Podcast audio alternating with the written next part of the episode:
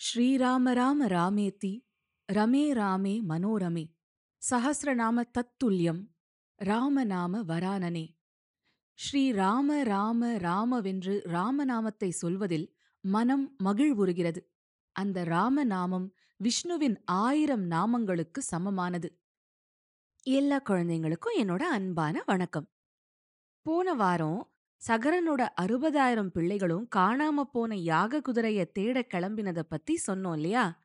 அந்த வீரம் மிகுந்த பிள்ளைகள் பூமி பூராவும் பரவி ஆள ஆளுக்கு இத்தனை பரப்பளவுல தேடணும்னு பூமிய பங்கு பிரிச்சுக்கிட்டு யாக குதிரைய பூமியோட மேற்புறம் எல்லா இடத்துலயும் துருவி துருவி தேடினாங்க. ஆனா எங்கேயுமே கிடைக்கல. சரி பூமிக்குள்ளேயும் தோண்டி பாத்துருவோம்னு அவங்க நீள நீளமான கடப்பாரை முதலான ஆயுதங்களை வச்சுக்கிட்டு பூமிய நோண்ட ஆரம்பிச்சாங்க.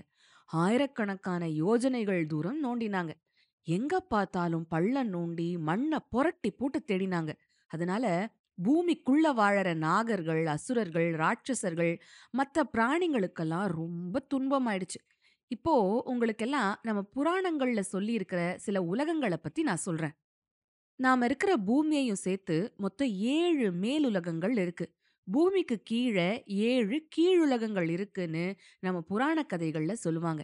இதெல்லாம் நிஜமானு கேட்காதீங்க.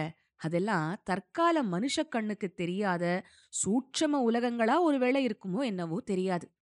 ஏழு மேலுலகங்கள் என்னன்னா சத்தியலோகம் தப்பலோகம் ஜனலோகம் மகர்லோகம் ஸ்வர்லோகம் அதாவது சொர்க்கம் பித்ருலோகம் கடைசியா இந்த பூமியாகிய பூலோகம்.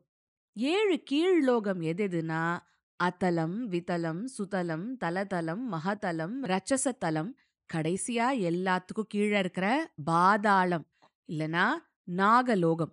சகரோட பொல்லாத பிள்ளைங்க ஆறாவது கீழுலகமான ரசதலம் வரைக்கும் நோண்டிக்கிட்டு போயிட்டாங்க. இப்படி பூமிக்கும் அது கீழே இருக்கிற உலகங்களுக்கும் பெரும் கேடு விளைவிச்சாங்க. அதனால ரொம்ப துன்பப்பட்டு தேவர்களும் அசுரர்களும் கந்தர்வர்களும் நாகர்களும் படைப்பு கடவுளான பிரம்மா கிட்ட போய் இந்த அறுபதாயிரம் பொல்லாத பிள்ளைங்களால வந்திருக்கிற கஷ்டத்தை பத்தி சொல்லி புலம்பினாங்க. அப்போ பிரம்மதேவர் சொன்னாரா உங்களுக்காக பகவான் விஷ்ணு கபில முனிவரை அவதரிச்சு சகரனோட அறுபதாயிரம் பிள்ளைகளையும் எரிச்சு கொன்னுடுவார். கவலைப்படாதீங்க. அப்படின்னு சொல்லி அனுப்பி வச்சாரு. இத்தனை நோண்டியும் குதிரை கிடைக்காதத போய் சகரனோட பிள்ளைங்க தங்களோட அப்பா கிட்ட போய் சொன்னபோது அவரோ போங்க ரச்சச தலத்துக்குள்ளேயும் போய் இன்னும் ஆழமா தோண்டி தேடுங்க விடாதீங்க அப்படின்னு சொல்லி அனுப்பினாரு. அவங்களும் அப்படியே ரச்சச தலத்துக்குள்ள போய் குக குகையா நோண்டினாங்க. நாலு திசைகள்லயும் திசைக்கு ஒன்னா பூமியை தாங்கி நிற்கிற திசா கஜங்கள் அப்படிங்கிற பிரம்மாண்டமான யானைங்களை பார்த்தாங்க.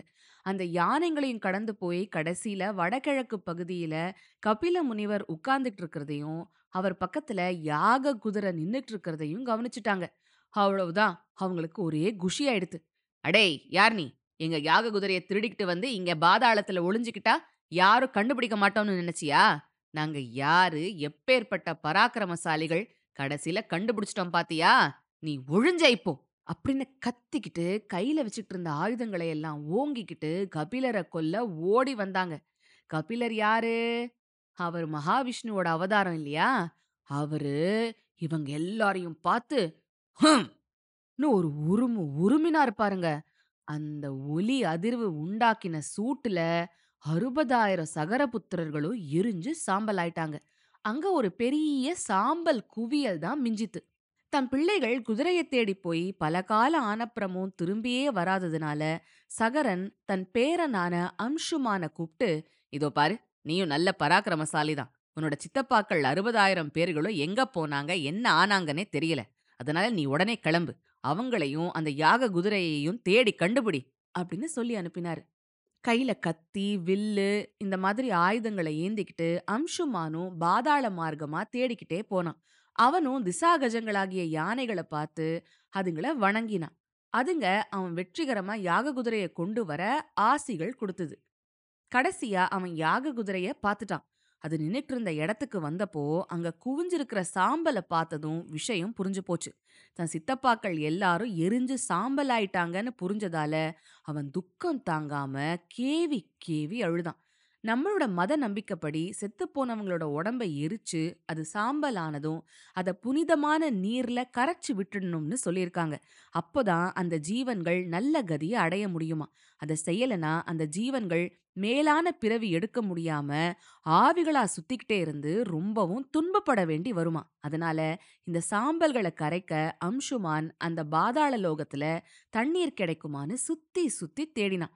அப்போ அவன் அங்க விஷ்ணுவோட வாகனமான கருடனை பாக்குறான். கருடன் அவன்கிட்ட நடந்த விஷயத்த சொல்லி அம்சுமான் நீ வீணாக வருத்தப்படாத. உன் சித்தப்பன்மார் செஞ்ச கொடுமையான காரியங்களுக்காகத்தான் பகவான் விஷ்ணுவே அவங்கள கொன்னு சாம்பலாக்கிட்டார்.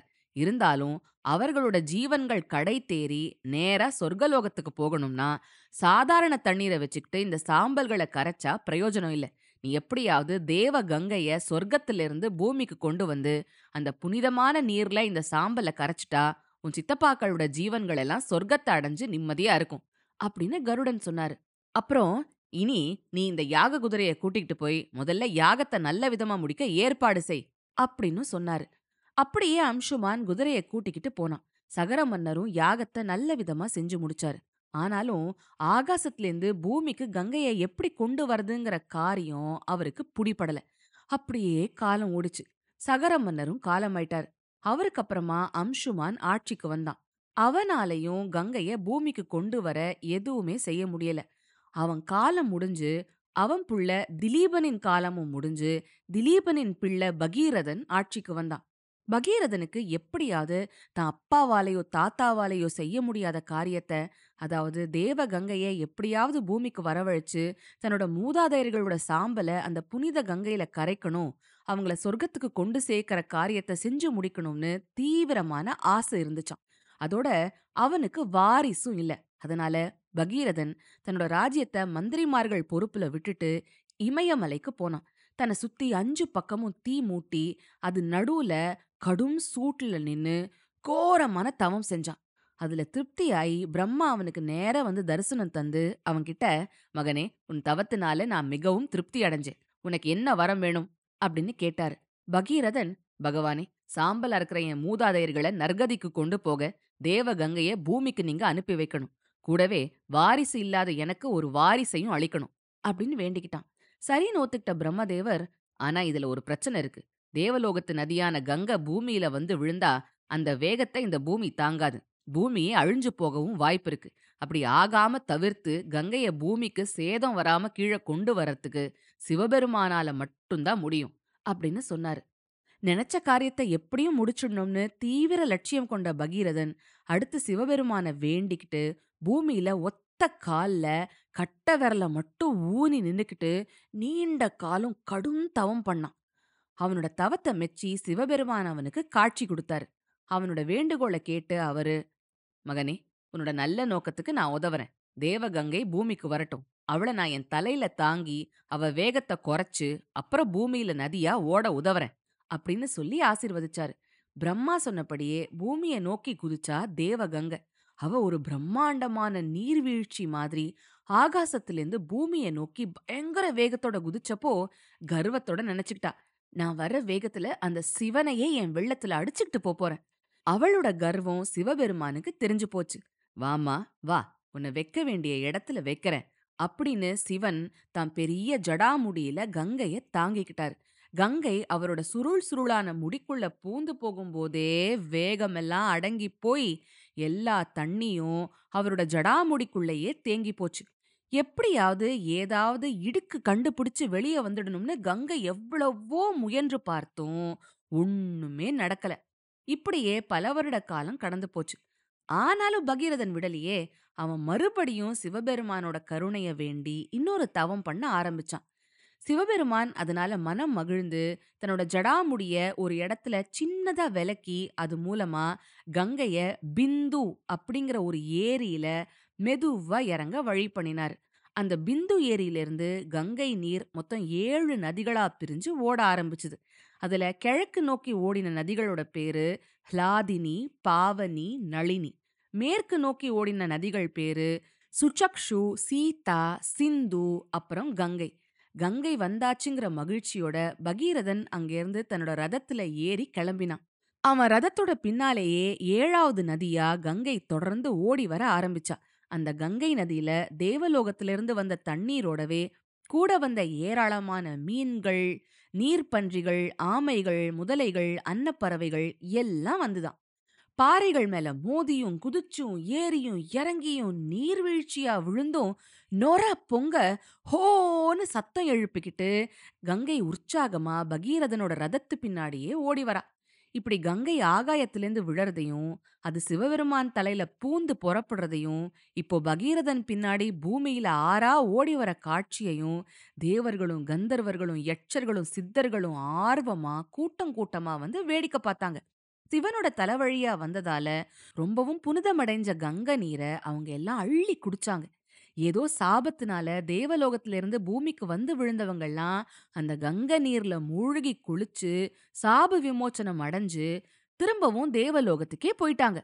வழியில வாழற மக்கள் அந்த கங்கை நீர்ல மூழ்கி குளிச்சு தங்களோட பாவங்க எல்லாத்தையும் அதுல கரைச்சு புனிதமடைஞ்சாங்க.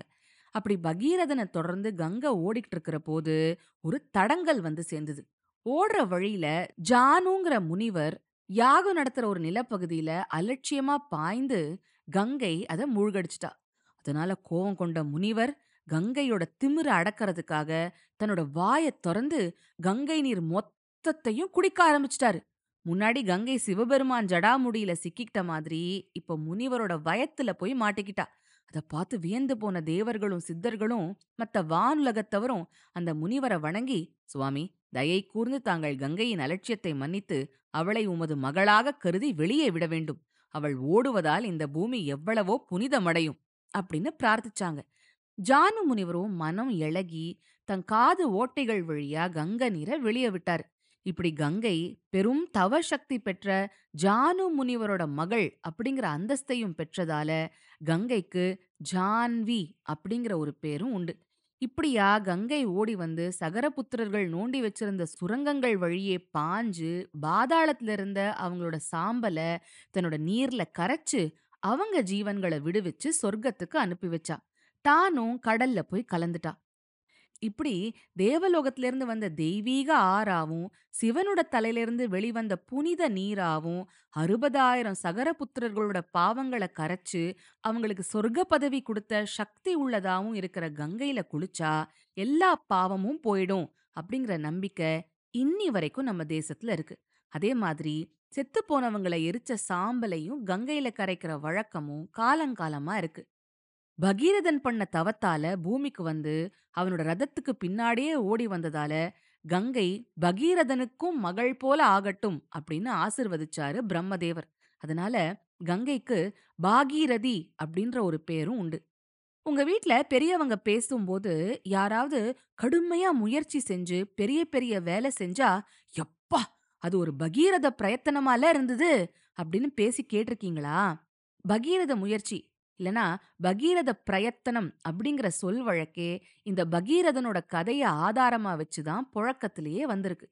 இப்படி விரிவா கங்கையோட கதைய ராமனுக்கு சொன்ன விஸ்வாமித்ரர் ராமா கங்கையில குளிக்கிறது மட்டும் இல்ல கங்கையோட இந்த புனித கதைய கேட்டாலே கேக்குறவங்களுக்கு எல்லா பாக்கியமும் கிடைக்கும் அவங்க பாவம் எல்லாம் போகும் அப்படின்னு சொல்லி முடிச்சாரு. அன்னைக்கு ராத்திரி அங்க தூங்கிட்டு அடுத்த நாள் அவங்கெல்லாம் கங்கை ஆற்ற கடந்து அதோட வடகரைக்கு போய் தொடர்ந்து பிரயாணம் பண்ணினாங்க. அப்போ விசாலா அப்படிங்கிற நகரத்துக்கு வந்து சேர்ந்தாங்க. ராமனுக்கு தான் எல்லாத்த பத்தியும் கேள்வி கேட்டு வெவ்வரமா கதை கேட்கறது ஆசையாச்சே. அதனால முனிவர்கிட்ட இந்த விசால நகரத்தோட கதைய பத்தி சொல்ல முடியுமா? அப்படின்னு கேட்டான். முனிவரும் அதோட சம்பந்தப்பட்ட ஒரு ஆதிகாலத்து கதையான தேவர்களும் அசுரர்களும் சேர்ந்து பார்க்கடலை கடைஞ்ச கதைய சொல்ல ஆரம்பிச்சாரு. என்ன குழந்தைங்களா உங்கள பல பேருக்கும் பார்க்கடல் கடைஞ்ச கதை தெரியும் தானே? பரவாயில்ல தெரிஞ்சவங்க தெரியாதவங்க எல்லாருக்குமா சேர்த்து நான் விஸ்வாமித்ரர் ராமனுக்கு சொன்ன அந்த கதைய அடுத்த பகுதியில சொல்றேன். அது வரைக்கும் சிரிச்சுக்கிட்டு கிரிச்சுக்கிட்டு சந்தோஷமா இருங்க.